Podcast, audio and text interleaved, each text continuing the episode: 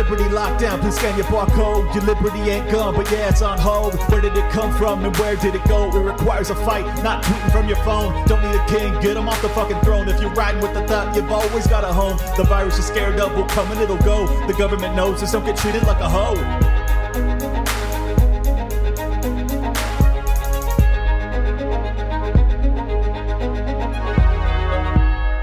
What's up, y'all? You're probably thinking, why is this dude wearing the same clothes as his last episode? Well, I am off to Reno tomorrow, so I am getting one in the can, as they call it in the biz. I'm getting an episode in the can, so I don't leave you guys hanging. Uh, I also had another interview with Marty Bent today, which you have already watched, and God, that was a great one. I really hope you guys appreciated that. I, I felt a kindred spirit right there. That guy gets it. It's so rare to find someone that who's who's really on the ball, and he was. Um, so today I'm going to go over some topics that uh, I don't know if they're timeless, but they're they're certainly the last. So you're going to be watching this a week from now, but whatever, you get it. It's good. Uh, before we get into the show, I want to thank our sponsor for tonight's episode, and that is Expat Money Summit. Uh, they are an upcoming online summit by my friend who's been on the show, Mikkel Thorup, from expat money dot com, with over thirty experts who are focused on moving your life, business, and wealth offshore. It's free to attend, expat money summit dot com, or claim your freedom from chaos and uncertainty. Topics will include how to secure your own Plan B safe haven, how to use foreign foreign currencies, offshore banking, and decentralized finance to safeguard your money, how to legally reduce your tax burden, legally, how and where to safely store gold, silver, and other precious metals, where the best countries are in the world to find freedom for yourself and your family, how you can get a second passport to travel the globe without restrictions and get in and out of those different countries. Uh, you will also learn how uh, about a libertarian island haven, private cities, communities on the ocean, and a food and energy independent town in Latin America, or towns. I cannot wait for this. I'm really going to do my best to get out there. I am traveling so much this year, but I'm going to try my best. So I hope to see you guys there. Register now for free, expat money summit dot com. This is your way to fight back against what is happening in the world. Stand up, protect yourself, and find out how to secure your new life abroad. Register for free right this MFing second. Go to expat money summit dot com. See you guys there, hopefully. So we're going to start off with my favorite fatty and yours, Mister Michael Moore. He's talking about the Uvalde shooting and what we should do about it. What do you think his answer is going to be? I bet you can guess. I don't know. To nickel and dime this, I don't know if that's going to do it. I think that we need some really drastic action here. Um, we need a moratorium, perhaps, on gun sales. Um, we need to, who will say on this network or any other network in the ne- Just real quick, think about how stupid that is to put a moratorium on gun sales. There's over a half a billion guns in this country. Half a billion. Do you think that putting a moratorium on purchases of guns is going to change what happened here? Come on, man. Next few days, it's time to repeal the Second Amendment. Go straight for the jugular. Thanks, Mike. Oh, goodness. And this guy did a documentary back in the day, if you recall, it was Bowling for Columbine, where, I, if I recall correctly, he concluded in his documentary that it was, you know, the mental condition of these people primarily. Well, no more. Now we just got to get rid of your rights. Standard communist operating procedure. Oh, you can't say that. Well, why not? Why not? Uh, because of the Bill of Rights. That's why. Pretty simple. Bill of Rights. If, if I, I truly believe if Jefferson and Washington and Madison, if they all knew that that the bullet would be invented some fifty years after our revolution, I don't know if they would have written it that way. They didn't no. even know what a bullet was. It didn't exist till the eighteen thirties. Oh, come on, man. It was a it was a round, hard piece of metal. You think that they couldn't have figured out that there might be a way to put that, that powder behind the metal? Just unimaginable. Same, same exact stupid argument could be made about the First Amendment. They couldn't have imagined the internet, so how could they have imagined the concept of free speech or privacy? These rights are eternal. They cross not just time, but technological advancement. That's what makes it so brilliant, because ultimately, the technology is not the issue. It's the government's encroachment on our ability to be free. That's what it's about, Mike. Ish.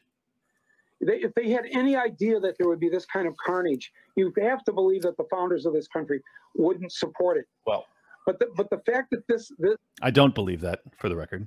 These these none of this any. I'm look. I support all gun control legislation, not sensible gun control. We don't need the sensible stuff.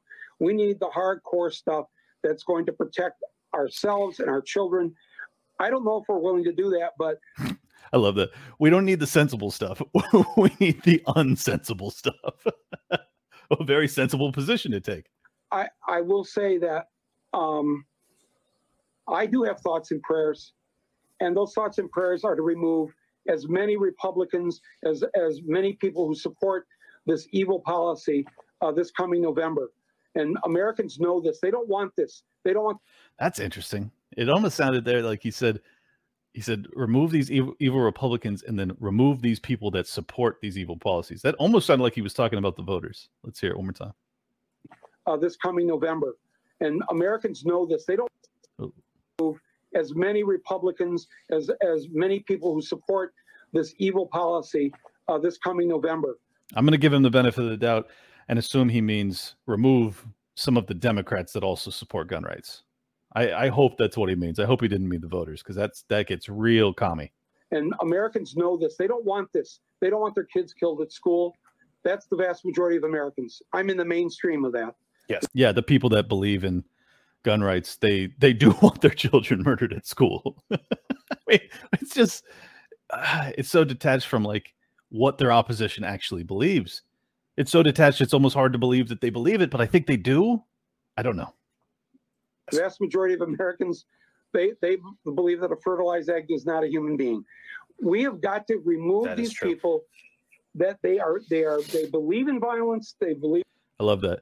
It's like, yeah, the vast majority of people believe that a fertilized egg is not a human being, but I would bet the vast majority of people do think it's life, and taking of life is murder.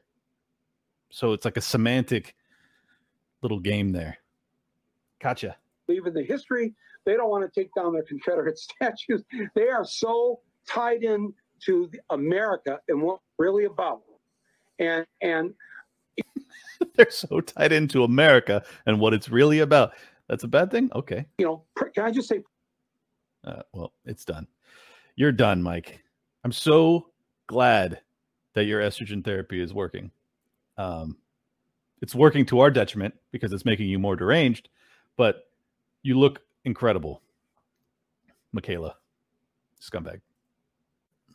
Just to show you that American politicians shift with the wind, to show you how completely fraudulent they are. Because don't tell me that Joe Biden, who, by the way, was bald in the seventies and then has a head of hair now. No one talks about it. Uh, sorry, I got sidetracked. Don't tell me that he actually had a change of heart, because I don't buy it. And you know why I don't buy it? Because he doesn't ever talk about having a change of heart. Let's go. Handbasket. We are desperately concerned about the circumstance relating to uh, avian flu. We don't have enough vaccines. We don't have enough police officers. And we're going to debate the next three weeks, I'm told, gay marriage, a flag amendment, and God only knows what else. I can't believe the American people can't see through this. We already have a law. The Defense of Marriage Act, where we've all voted, not where I voted and others said, look, marriage is between a man and a woman, and states must respect that. Nobody's violated that law. There's been no challenge to that law. Why do we need a constitutional amendment? Marriage is between a man and a woman. What's the game going on here? And handbag. Oh, goodness. Yep. Well, ah, these people, they're just... They don't believe any of the stuff they run on. They really don't. That was fifteen years ago. fifteen years ago, that was the standard Democrat talking point for the young listeners out there. You'll struggle to believe it. Uh, but marriage was between a man and a woman. What game is going on here? I mean, they sound exactly like the conservatives of today. I mean, not even worse. The conservatives of today don't talk about gay marriage, like, at all, for the most part. They talk about, like, the trans teachers and things like that, but they don't talk about gay marriage as being a real issue. But fifteen years ago, bingo, that was standard Democrat procedure. They don't believe what they say. Just always keep that in mind. Keep in mind that the Joe Biden that today that talks about trans rights and protect, protecting minorities and all that, this guy has locked up more minorities than probably any living politician in America. Don't believe him. Do not believe him. And he's also up there talking about how he he's so, you know, heartbroken over the kids in Uvalde, Texas. Do you have any idea how many brown children were eviscerated in the wars of which Biden voted for every single one in my lifetime? Do you have any idea how many there are? Does he get up on stage and cry about that? Never. Never even talks about it. Forgive me. I don't buy your crocodile tears, and I don't buy any of the narrative that you try and propagate. You are purely an actor, and a bad one. A bad one with brain issues. Dana Bash of C N N asking uh, Governor of Arkansas, Asa Hutchinson. Check this out. I know we're already past the abortion conversation, but this was this was just too galling for me not to play for you guys. Arkansas already struggles to support vulnerable children. Nearly one in four children in Arkansas lives in poverty. More than four thousand six hundred kids are already in your state's overlaid, overloaded foster care system. Do you really think that your state is prepared to protect and care for even more children if abortion does become illegal there?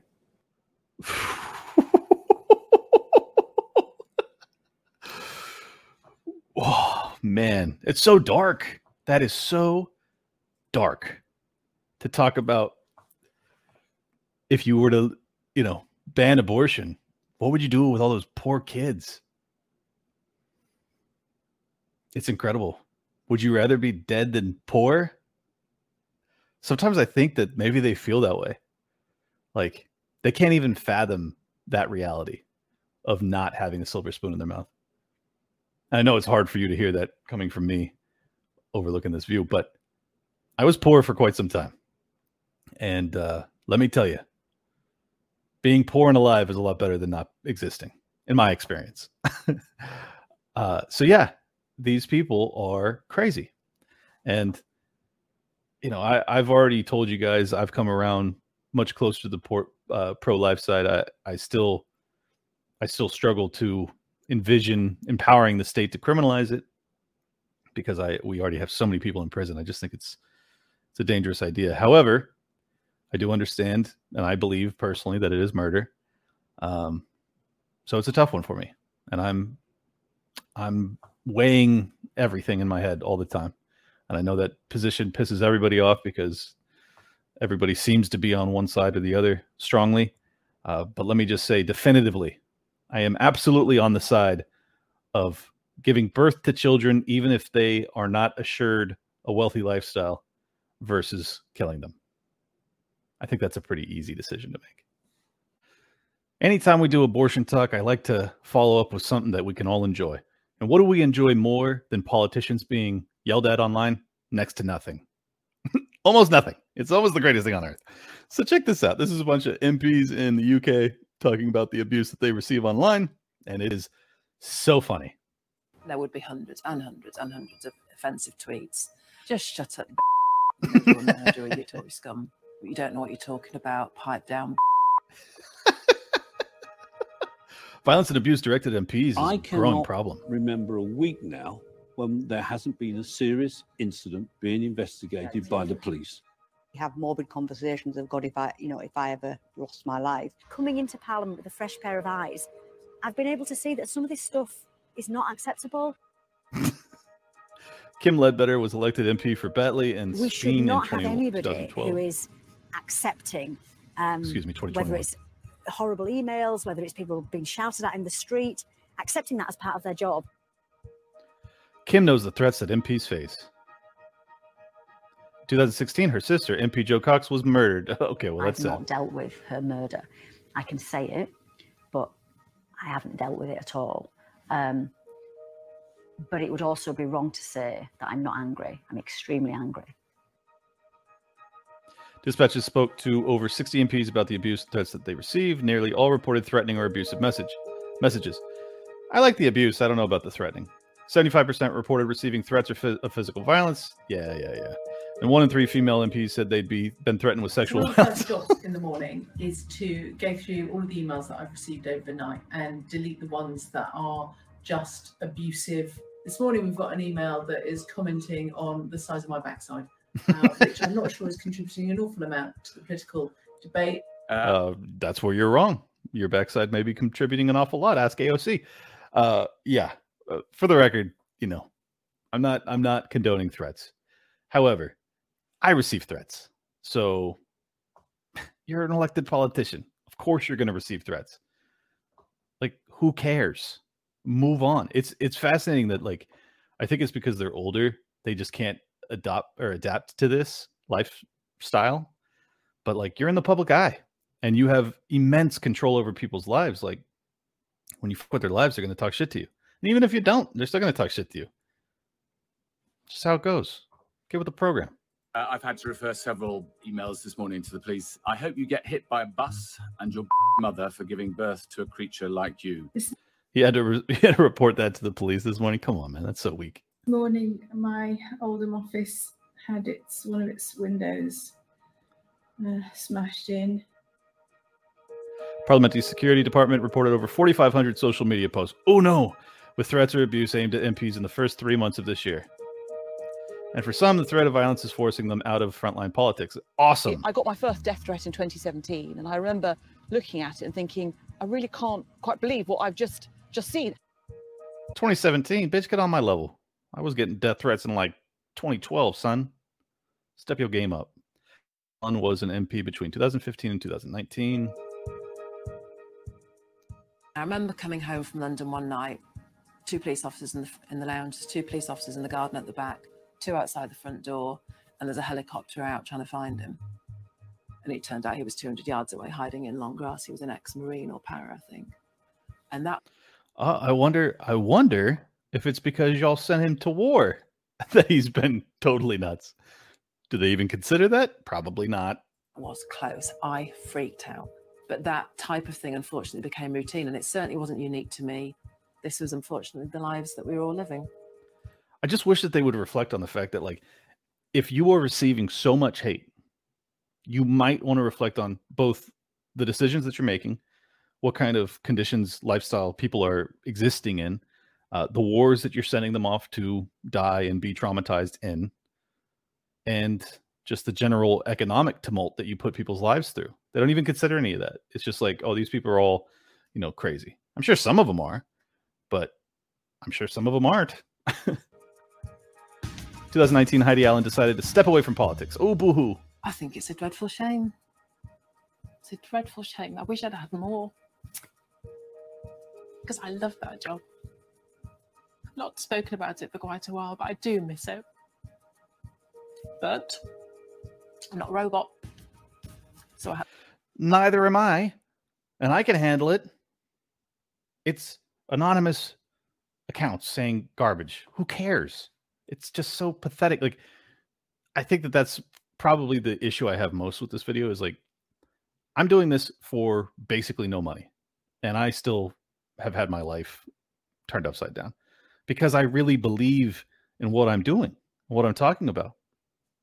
These people actually have an opportunity to change, like, the nature of the government that they live in and that their friends and family live in. That's such an, an amazing honor, especially if you do it with honor. And I would imagine that they weren't doing it with honor, which is why their constituents despise them. I have to look after myself. Um, but it's a dreadful shame because I do think I could have made a difference. I think important work is being done to make M Ps feel safer. But again, until we address some of the deeper issues around political discourse and extremism, Mm, yes, extremism. The key, the key word, extremism. Then it's really difficult to just put sticking plasters over making people feel safe. M Ps under threat, Monday, May twenty-third. Watch on C four. I mean, I just couldn't give a fuck less, to be perfectly honest. I just don't care. I don't care at all. And now to give you an idea of why I don't care, uh, there's a coup, which many people believe was implemented by the United States government in Pakistan. And this is the fallout. This is the fallout when you overthrow governments against the people's will. Check it out.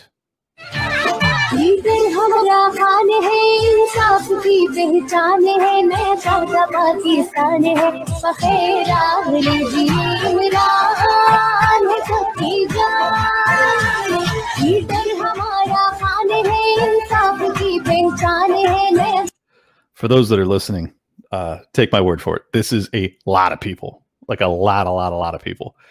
Um, I just wanted you guys to be aware of it because Pakistan's a nuclear power and they have had conflicts with India for the longest time. I don't know if it's going to go there, um, but, you know, when you overthrow a nuclear power, it seems like that's kind of like the trend line. Like that's what we're doing right now. We're just overthrowing a bunch of nuclear powers. Like Putin's a nuclear power. We're messing with him, Pakistan, uh, China potentially. Like there aren't that many nuclear powers in the world. So to potentially be overthrowing three of them all at the same time makes me really, really nervous, to be honest. I'm going to read this from Tommy Salmons over at Year Zero just because he uh, he put me on the trail, and I just want to give him a shout-out for it. It says S and P Global, which is that company I talked about a couple episodes back that had removed uh, Tesla from the approved E S G list, says uh, S and P Global has announced E S G metrics will be used on states. Ooh, boy. This means that any state not in compliance with wokeness will be hampered in their ability to import and export. States will either adopt a global standard or they will be unable to host multinational corporations. That's huge. Uh, if a state allows the pursuit of fossil fuels, gun ownership, parents to have authority over their children's education, free speech, limitations on abortion, property ownership, collection of rainwater, independent farming, or any other form of decentralized enterprise, that state will be ostracized in a very similar manner as we see with Russia, Iran, and North Korea. I don't know. I mean, he's obviously guessing, but it's certainly possible that that's to the, the extent that they'll take it. China, in preparation to exhibit their authority over Taiwan, has recognized this. Xi has ordered every member of C C P to rid themselves of assets in foreign countries. That's scary. This will limit hardships of financial warfare. Normally, I wouldn't recommend taking lessons in liberty from China, but we're witnessing a war waged by oligarchs for control. They smell blood in the water and will stop at nothing. The autocratic leaders of the world are putting up a fight, creating parallel economies in order to ensure that they remain in power. If these dictatorial statesmen know anything, it is how to maintain and use power. Taking a page out of their book, organizing alternative methods of trade and parallel systems in order to realize more liberty and sovereignty for your family and future generations may be the only chance. I just wanted to share that because uh, Tommy's right. Tommy is right. That's what you ought to be doing. You ought to be finding ways to be more autonomous so that uh, if the worst comes to pass, if they really do take E S G to state level, Uh, that's that's a huge problem, man. Because then if we have, if we're fortunate enough to have a state that is actually, you know, treating us how we want to be treated, well, they could put E S G guidelines, which makes, um, you know, existing in that state very challenging, which will basically coerce the local government or the governorship uh, to do woke stuff to continue to stay afloat. Very scary. And we got uh, Vivek Ramaswamy, who I read his book. Uh, I forget the title of it right now. I'll remember it as we watch this. But this guy is great in-depth research on E S G. I think all stakeholders can be satisfied uh, by a company just focusing on satisfying its consumers and its employees rather than, than maybe uh, delving into E S G. It's kind of the anti-E S G you're launching, is it not? Uh, what a weird question. Like E S G's only been around for fifteen years. Like, capitalism worked prior, so why why why would you even ask that question? Like, can't can a business succeed like that? Of course it can.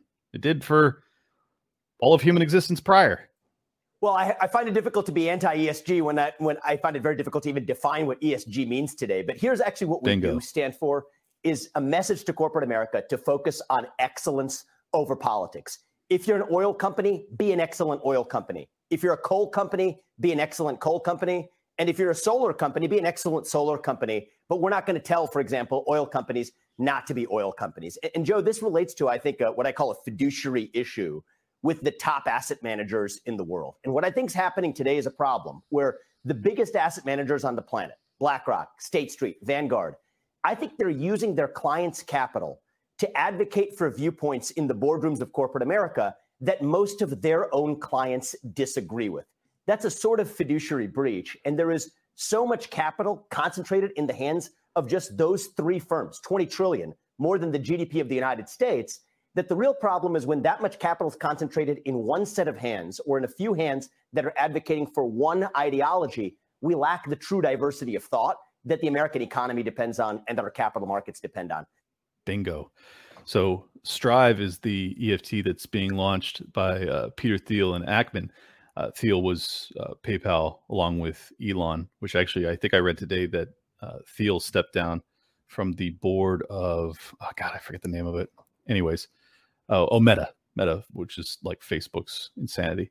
So it, there are a lot of very wealthy, very powerful guys that are seeing the writing on the wall finally, thank God. And they are, you know, this is capitalism's answer to it. They're going to come up with anti-E S G E T Fs. Like that's, That's awesome. Let's let's pray that they really take off, and let's pray that they make outsized gains so that more and more people divest of these E S G funds a la BlackRock, State Street, Vanguard, and maybe one or two of those uh, money managers change their path as well. So that's what we're hoping to fix at Strive. What, Vivek, and I, I did a little... Uh, a look at E S G and performance. Would you say that the the just in terms of, of not looking at it in terms of value or value judgment or ideology, it it, it doesn't outperform? I mean, you can feel good. I get, theoretically, I guess you can feel good about it, but it is. Are there studies that are in where the, we can just close the door and say, absolutely, E S G does not work any better than anything else and maybe works worse? Do you know? Yeah, well, look, I think there is, it's clear that there's no evidence that E S G outperforms. Despite the claims made by some of the world's largest asset managers and their C E Os, there's no evidence to support that fact. Of course, people on both sides of this debate are going to cherry pick data to support their own views. But our perspective at Strive, and my personal perspective, is that many of the underlying companies are actually performing more poorly because of what these large shareholders, and I use shareholders in quotes because it's not really their money, it's the money of their clients. Bingo. Huge point right there. It's it's not that the returns for the investors are necessarily worse than other E T Fs, but rather the companies themselves are managing themselves into decreasing their profits, because they are pursuing wokeness over profit. I mean, they're trying to be woke and make profits from that, but ultimately they're not focusing on production and, you know, efficiency and things of that nature. But what these large asset managers are telling these companies to do, Exxon actually suffered a, a proxy battle that caused it to reduce its oil production. I think Exxon would be a more successful company today if it were actually drilling for more oil than it was before BlackRock and Engine Number One told Exxon to go in a different direction. What a novel idea. And I think there were bad externalities for the American economy, for our reliance on Russian oil. There are geopolitical consequences that cause consumers to pay higher prices at the pump. Uh, yeah, like we're dying right now. So, yeah, I think that he's onto something there. And that, that's not really a point I've made yet, but I've thought about it in the past that, you know, if you are incentivizing oil producers to go green, well, obviously that's going to diminish the output of oil. Hey, what a concept. And if you have the biggest oil producers on the planet that are all focusing on going green, well, then you end up with real shortages. And we may be experiencing that today. That that certainly plays into it on top of the printing and the uh, the stopping of supplies coming from Russia and elsewhere. And part of what we're exposing is the fact that it's the money of everyday American citizens that's being used to advance this ideology that most of them actually disapprove of. And that's Bingo. A disconnect that we have to address. And one way to look at it, Joe, is If you got the C E Os of Exxon, Shell, Chevron, and ConocoPhillips in a room, say, and they coordinated to say we're going to reduce gas production and gas prices spike as a result, that'd be the stuff of movies. There'd be handcuffs. People would be locked up on antitrust violations. Yet today, when the largest owners of those firms effectively direct them and mandate them to do the same thing, somehow that gets celebrated as E S G instead. That's a problem. But we think the right Vivek. solution is competition. That's what we're bringing to the table. Well, how do you do, Vivek? I really appreciate that guy. Um, he's an Indian immigrant, brilliant, hardworking, former uh, bio or like pharma bro. Started his own company and uh, obviously made a lot of money. He's a couple years younger than me, and he's balling, and he's really taking the good fight on. You know, he's going right after the big boys of E S G, and he is trying to come up with a free market alternative that allows people to divest from the woke capitalist model of E S G and go into an anti-E S G investing paradigm, which will be incredible. So I wanted to bring that to your attention because a lot of people have asked me, Clint, where should I be investing if not with those guys? Well, now you have an answer. Strive. I mean, it's one. I'm not telling you where to invest, but that is an alternative out there that you might want to look into. Seriously, I will be. And a word I've been using a lot lately, uh, which I don't think I've ever actually explained, so forgive me for those that already know, but stagflation is just a stagnated economy. So usually like either flat or even recessionary paired with inflation. Stag, stagnant, you know, inflation, inflation. Uh, and this is from Business Insider. It says the U S is on the cusp of stagflation and markets are yet to fully realize, hedge fund giant Bridgewater says. So when a hedge fund says it, you might want to pay attention. The U S economy is on the cusp of stagflation and markets are yet to fully re- respond, according to co-chief investment officer of Bridgewater Associates, the world's biggest hedge fund. Bob Prince told Bloomberg T V on Tuesday, investors are being too optimistic about the path for inflation and rates. I would agree. When asked if he thinks stagflation will hit the U S, Prince said, we're on the cusp of it. Yeah, it's pretty blunt. Stagflation is a dreaded combination of high inflation and low growth. Inflation is running at its hottest for forty years in the U S, and although growth is still holding up, many economists expect it to slow as the Fed raises interest rates to cool prices.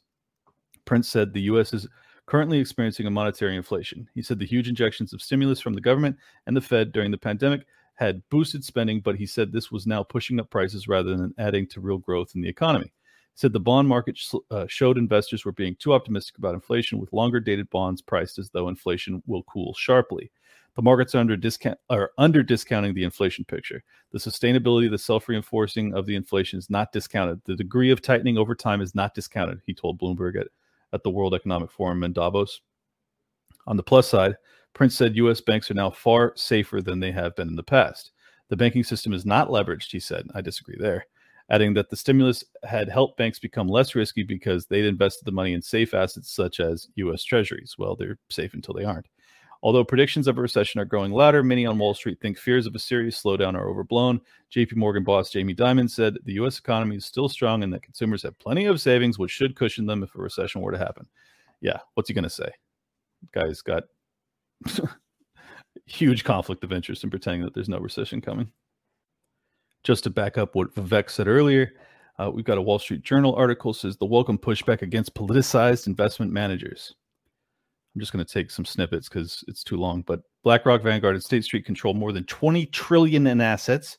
In ninety percent of public companies, one of the big three is the largest shareholder. In ninety percent of public companies, one of those three money managers are the largest shareholder. Think about that. More money means more votes. At S and P five hundred companies, the big three cast about twenty to twenty-five percent of all shareholder votes, and that voting block will only grow as more Americans move their savings into passive funds. Scary. Fortunately, it looks as if more of our elected representatives are waking up. West Virginia's state treasurer recently fired BlackRock from state investment board over its China ties and hostility to fossil fuels. Good for you, West Virginia.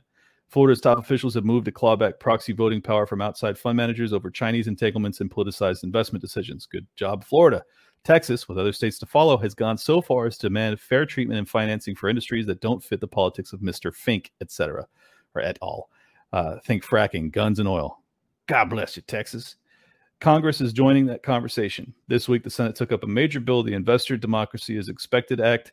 The Index Act requires passive investment managers to cast funds' most important votes in accord with the wishes of actual investors. What a novel idea.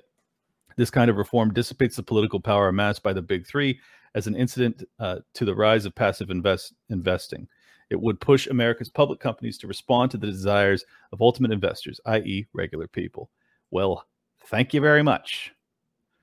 You know, the way I always function is anytime the government gets involved, I get skeptical, but that doesn't sound like the worst idea in the world to me. It really doesn't. It's basically just dictating what ought to have been happening in any semblance of a free market in the first place. I think a better option would just be to disconnect them from the Federal Reserve or to end the Federal Reserve. But seeing as that's not on offer, I'll take what I can get. I want to thank our other sponsor for tonight's show, and that is career hackers dot com. If you are looking at all this economic turmoil and your job is at all sketchy, or if they treated you like shit over the past year where they forced something in your body, might be a good opportunity to reassess what you're doing with your employment. You spend eight hours a day at most of these companies. If you ain't getting treated right, figure something else out. Go to career hackers dot com. Sign up for the Daily Job Hunt. It's a free email newsletter that will help you become a better job applicant. Again, go to career hackers dot com. I don't usually read entire articles. Um, I try not to, but this one's only a three-minute read, and it's so good I had to do it. It's by Susan Dunham. It says, "What We Learned from Hating the Unvaccinated." It's just a beautiful, beautiful piece. The battlefield is still warm. Following Canada's war on the unvaccinated, the mandates have let up, and both sides stumble back into something that looks like the old normal, except that there is a fresh and present injury done to the people we tried to break, and no one wants to talk about it. Only weeks ago, it was the admitted goal of our own leaders to make life unlivable for the unvaccinated. And as a depu- deputized collective, we force uh, multiplied that pain, taking the fight into our, fa- uh, into our families, friendships, and workplaces. Today, we face the hard truth that none of it was justified. And in doing that, uncover a precious lesson. It was a quick slide from righteousness to cruelty. And however much we might blame our leaders for the push, we're accountable for stepping into the trap despite better judgment. We knew that waning immunity put vast numbers of the fully vaccinated on par with the shrinking minority of unvaccinated, yet we marked them for special persecution. We said they hadn't done the right thing by turning their bodies over to the state care, even though we knew that principled opposition to such a thing is priceless in any circumstance, and we truly let ourselves believe that going into another ineffectual lockdown would be their fault, not the fault of toxic policy. And so it was by the willful ignorance of science, civics, and politics that we squeezed the unvaccinated to the degree that we did. We invented a new rubric for the good citizen and, failing to be one ourselves, took pleasure in scapegoating anyone who didn't measure up.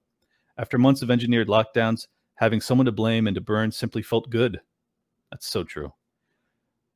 I really, I've thought about that a lot, that, you know, people were in pain and they just, they were lashing out at whoever they could. So we cannot hold our heads high, as if believing we had logic, love, or truth on our side while we viciously wish death upon the unvaccinated. The best we can do is sit in the awareness of our rabid inhumanity for having cast so many aside. Most of us who pilloried the noncompliant did it because it seemed like certain victory, like the unvaccinated would never make it through unbroken. Indeed, the promised new normal looked unbeatable, so we sided with it and made punching bags out of the holdouts. But betting against them has been a scathing embarrassment for many of us who've now learned that the mandates only had the power we gave them. It was not through quiet compliance that we avoided endless domination by pharmaceutical companies and medical checkpoints at every doorway. It was thanks to the people we tried to tear down. So for those of us not among the hopeless few that pray for the return of mandates, we might find some inner gratitude for the unvaccinated. We took the bait by hating them, but their pers- perseverance brought us the time to see we were wrong. It seems right now like the mandates will return, but this time there's hope that more of us will see them for what they are, a rising authoritarianism that has no concern for our well-being. If there's an enemy, it's the confidence game of state power and the transparent attempt to tear us apart. Heeding that looks like our best shot at redemption. Absolutely glorious. Susan K. Dunham on, on Instagram if you want to follow her. My goodness, what a piece. Just beautiful. I don't have much to add. I don't have much to add on that other than to say thank you. Thank you for realizing the error of your ways and saying so in such a beautiful way. I, I hope that touches a lot of people. I know many of my listeners suffered through the mandates um, and being ostracized, and perhaps I know I know many of you lost jobs. And you know, I was as filled with rage as anybody. Um, but you know, people like that, people like that that can acknowledge sincerely the error of their ways. Like I welcome them back. into the fold, into the inner sanctum of humanity again. You know, you can't hold a grudge against people that realize sincerely what they've done wrong. Now, those that didn't realize sincerely, Bill Gates, uh, Fauci, I, I I don't have much patience, patience for you. In fact, I'd like to see you on trial. How about that? Thank you to Tyler Carditis, the uh, head honcho over at The Blaze, for this tip. He tweeted it out. And this is the head honcho over at uh, at YouTube talking about how open they are and how they allow for open discourse.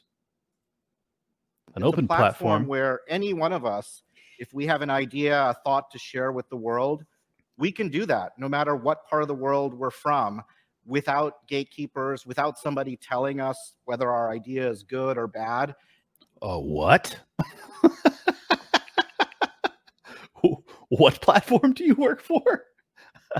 Hasn't been my experience, but okay. And it's that open platform that actually is really the power of YouTube. And so there are lots of voices on our platform. Even the bitch to his left is like, you for real, son? You for real, though? That have opinions that certainly I would disagree with, probably many people in this audience would disagree with, on a regular basis. And it doesn't mean that we should remove those videos. Um, and so while we're an open platform, we've always had this, what I would say is, is a kind of robust set of community guidelines, which we've had to evolve as YouTube has evolved. How are you an open platform with a robust set of community guidelines, A K A a metric for censorship? How? How? Uh, and we've had to catch up in many places. Uh, and generally speaking, those community guidelines are derived from um, either established third-party experts that we work with, whether it's around hate speech or harassment. Government. Violent extremism, where we work with government authorities on. Child safety, where we work with child advocacy and government groups on. Uh, government, uh, government, government. That's who we work with, actually, yeah. But in the realm of misinformation, Um, where oftentimes there isn't a very, very clear, right, authoritative source you can point to for truth, it does become fuzzier and it becomes harder. And my opinion, what are we even talking about? Misinformation is anything that we don't know to be a fact at the time, because you don't know. Misinformation is like, it's mistaken information, right? So you think that you're right, but you're wrong, so you should get banned. What sense does that make? How do we actually find the truth if we can't make mistakes? We can't have any conversations about anything that we don't already know. That would completely limit the development of humanity and our knowledge base. Is that YouTube, I, I and my team and YouTube shouldn't be the arbiters of the truth. And we really oh. do try to avoid taking that position. We When? When do you try to avoid it? When? Really try to fall back to Uh, authoritative sources when we remove videos uh, in terms of our policies. What the fuck is an authoritative source other than the government, the C D C, which had all sorts of shit fucked up during the pandemic? And you banned all of us for pointing it out. When we were telling the truth, you were banning us. Is there an apology coming at the end of this? Um, we factor that into how our recommendation algorithms work, as opposed to us arbitrarily trying to make those decisions. Oh, great. Great. I'm glad it wasn't arbitrary. I'm glad you just listened to the government and you just banned us based off of what the government said we were allowed to talk about. Very cool. So let's see if they're actually practicing what they're preaching. Hmm? Let's see. The Nuland, uh, Nuland, Victoria Nuland, and Payat tape removed from YouTube after eight years. The most watched version with subtitles suddenly was made unavailable on Wednesday. The tape provides the smoking gun of U S involvement in two thousand fourteen Kiev coup. Coup, sorry. Uh, the smoking gun proving U S involvement in the two thousand fourteen coup in Kiev has been removed from YouTube, or Kyiv. I know I'm supposed to say it like that now, but I'm going to say Kiev anyways. Fuck you. Uh, from YouTube after eight years. It was the most watched version. Da, da, da, da.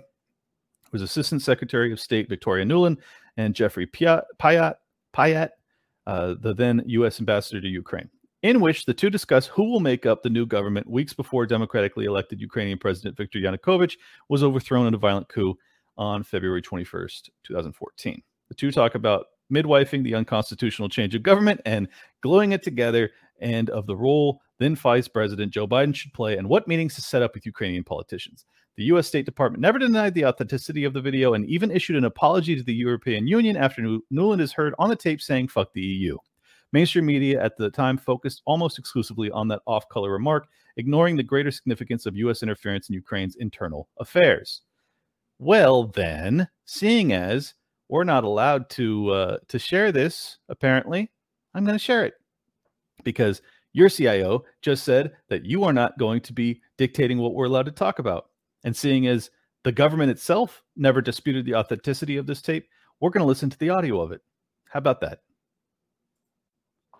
Shout out to Scott Horton for posting this, because I've listened to this tape many times. No Agenda. Thank you, Adam Curry and John C. Dvorak, for showing me this years ago. So I knew about this long before anybody else because of those guys. God bless No Agenda Podcast. And thank you, Scott Horton, for finding the audio so that I can play it for my audience, because I want you to hear what Payat and Victoria Nuland had to say during the twenty fourteen coup.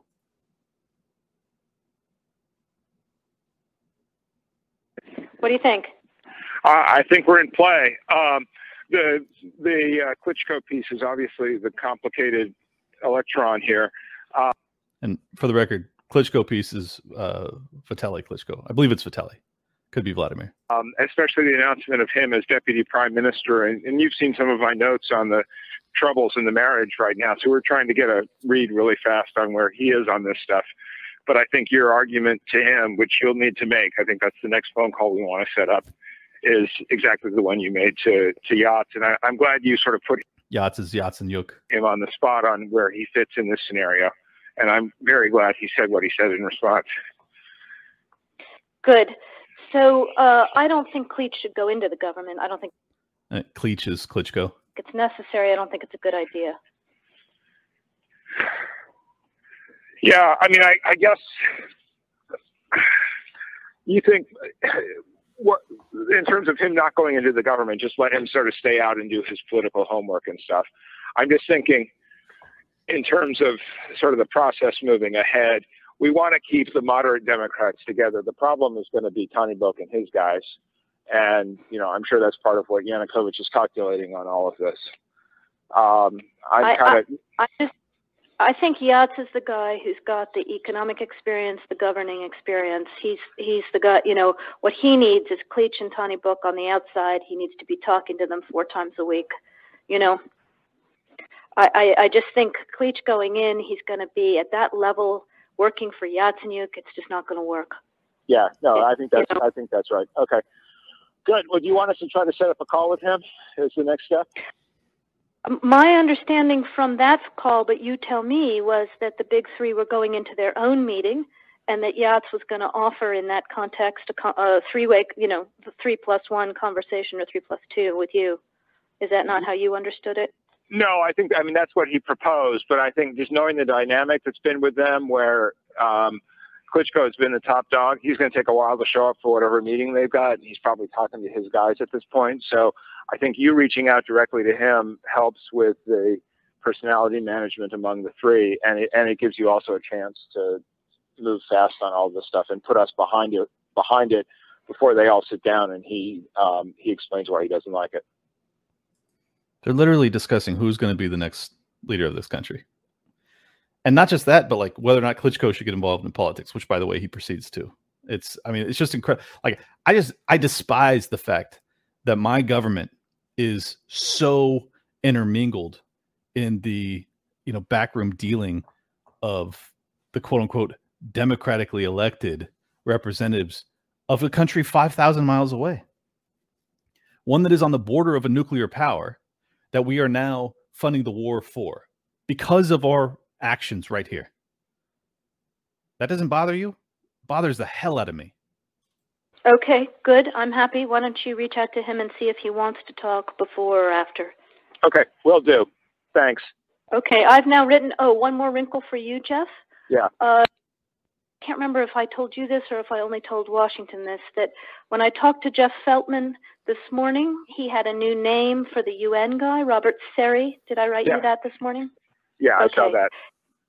And when she's saying she's talking to Washington, keep in mind, Obama and Joe Biden were the leadership at the time. This is twenty fourteen. He, he's now gotten both Seri and Ban Ki-moon to agree that Seri could come in Monday or Tuesday. Okay. So that would be great, I think, to help glue this thing and have the U N help glue it. And, you know, fuck the E U.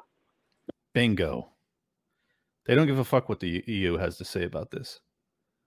The E U, which is directly adjacent to this entire shit show. Fuck the E U. It's about what America wants. And you wonder why people hate us, right? No, exactly. And I think we've got no, to exactly. do something to make it stick together, because you can be pretty sure that if it does, if it does start to gain altitude, the Russians will be working behind the scenes to try to torpedo it. And again, the fact that this is out there right now, I'm still trying to figure out in my mind why Yanukovych that. But in the meantime, there's a Party of Regions faction meeting going on right now, and I'm sure there's a lively argument going on in that group at this point. You catch that? That if, if the Russians find out, they'll torpedo it.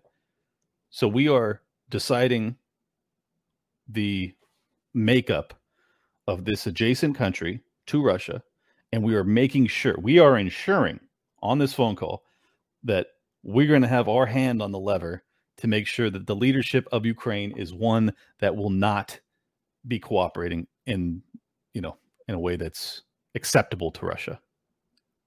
We are directly involved in fomenting this war. And now we're directly involved in arming, funding, and continuing it. That's a big, big deal. Big deal.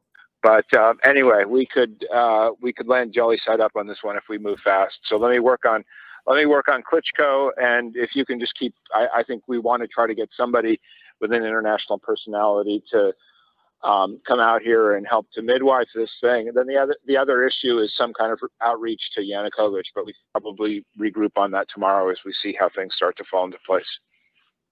So on that piece, Jeff, uh, when I wrote the note, uh, Sullivan's come back to me, uh, V F R, saying, you need Biden. And I said, probably tomorrow for an attaboy and to get the deets to stick. So okay. Biden's willing. Okay, great. All right. Thanks. Boom. Boom, folks. And we need Biden to get the deets to stick. Joe Biden goes out there and he says, you know, you got to fire your prosecutor, you know, so you don't get a billion dollars in aid. That's all on tape, too. I've ran it on this show before. So this entire narrative of like defending democracy. What democracy? I mean, I don't even value democracy, but let's not pretend that Ukraine is a real democracy. If you have, we talk about, you know, uh, Russian election interference in America, right? That was the big narrative in twenty twenty. Or twenty sixteen, excuse me. It persisted for three years after that. Um, we talk about defending our democracy. Well, we were we are actively on tape, caught, red-handed, manipulating the democracy of Ukraine, five thousand miles away. Could it be any more obvious as to why Putin feels cornered? Because he is. Like, is it? it could I make it any more obvious to you? On top of the fact that we have all these other nations that have, um, you know, entered the, uh, God, I want to say U N. I always forget what the fuck it's called. Sorry. NATO. There we go. Um, against our express statements in, uh, in the nineteen nineties. We've moved right up to their border and we couldn't stop. We had to also put into power as friendly a leadership in Ukraine and as antagonistic a leadership as possible to Russia and Ukraine. And now we're on the verge of World War Three because of it. Are you happy? I am very displeased about this turn of events personally. And I would very much like to see us stop intervening before I wake up to a fireball in my rearview mirror here. Good Lord. Thank you guys for tuning in. Love you so much. If you want to be a supporter of my work, go to liberty lockdown dot locals dot com. I will be back from San Diego in a few days after you're watching this, and I really hope you enjoyed it. Again, liberty lockdown dot locals dot com. We're out.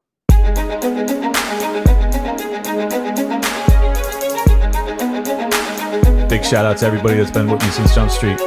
Appreciate y'all.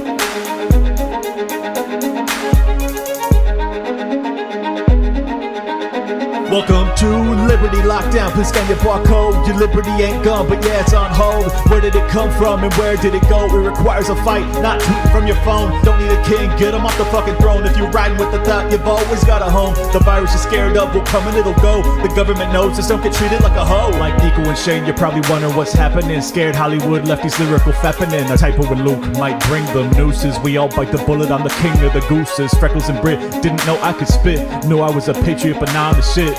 Peter Quinones, invite me on. Which podcaster sends custom songs? Part of the problem, now I stand with the people. Dave showed the way, but I am unequal. Lions of Liberty, now hear me roar. Beat running out, but I got a bit more. Robbie the Fire, always running his mouth, but I made him a sandwich, now I'm man of the house. The malice for Nick, but you're welcome to quit. I went over B L M with the fire I spit. Friends against government just call us fags. Copied the Cairo, put mummies in the bag. Liable opinions get thrown on the ground. Silky Smooth Tom was the only sound.